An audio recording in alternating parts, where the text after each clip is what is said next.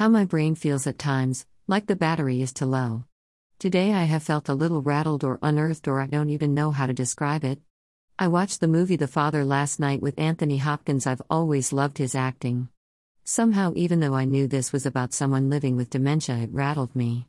Most movies I have seen in the past that are or that try to depict life with dementia have left me feeling saddened by the fact that it was always coming from the point of view of someone else instead of the person with dementia.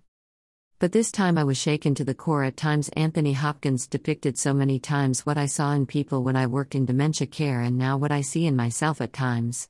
In fact, yesterday was one of those days for me where I had a good day. I had a nice bike ride. I was functioning for the most part very well, except I could not orientate myself to the day, how we got to the day. Like Anthony Hopkins with his watch, I was consumed by the fact that it was Friday, and I have no idea how it became to be Friday. I was convinced that it could not be Friday. These are the things that no one sees. Those are the pieces that, unless you spend a lot of time with me, or stay with me for an extended amount of time, you will question my diagnosis. The parts where it was nighttime, he thought it was morning, no concept of time anymore, another of my realities, for as fast as I may do something or think I've done something in a day, I have forgotten, and suddenly it's nighttime, and I have no idea how that came to be. Watching him struggle with understanding something was wrong, yet still feeling like everything around him was wrong, because from his view he was still fine. It's brought into sharp focus my own thoughts and feelings. It's made me do a check-in with myself, ask myself some hard questions. I cried today for all the losses I have felt during my time since being diagnosed. Not feeling sorry for myself, just reflecting on how much my life has changed. I also laughed today about all my squirrel moments I have and the laughter that our squirrel moments have created for my friend Janet. Janet also has dementia, was the one that taught me that I was in fact having squirrel moments. We share our squirrel moments with each other. She lives on the other side of the country, but video calls back and forth keep us rolling along.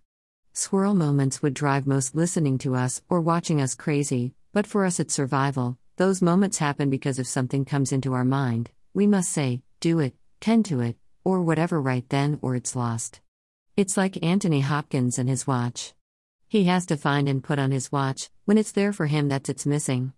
Watching this movie was not bad for me. It has also made me extremely grateful for all that I am still doing and managing. It has made me spend the day thinking about, with so many changes over the last year, that doing a check-in with myself is actually a good thing. Another list for my doctors. My last hospital stay already brought in occupational therapists and community transition liaisons, so doing the check-in allows me to stay proactive with my care and my wants and needs.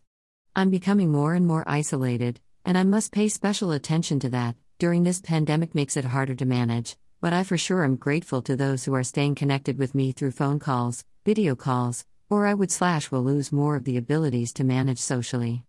Anthony Hopkins also depicts very well things like the loss of control, over wanting to have say about what's happening to him. Oh yes, this movie definitely stirred a lot of emotions, and just like this Snoopy cartoon depicts, I must keep swimming. We all of us living must keep swimming, and at times it feels like we are swimming against the current, and someday the tide will be too strong and take us down, but until that day comes we must keep swimming.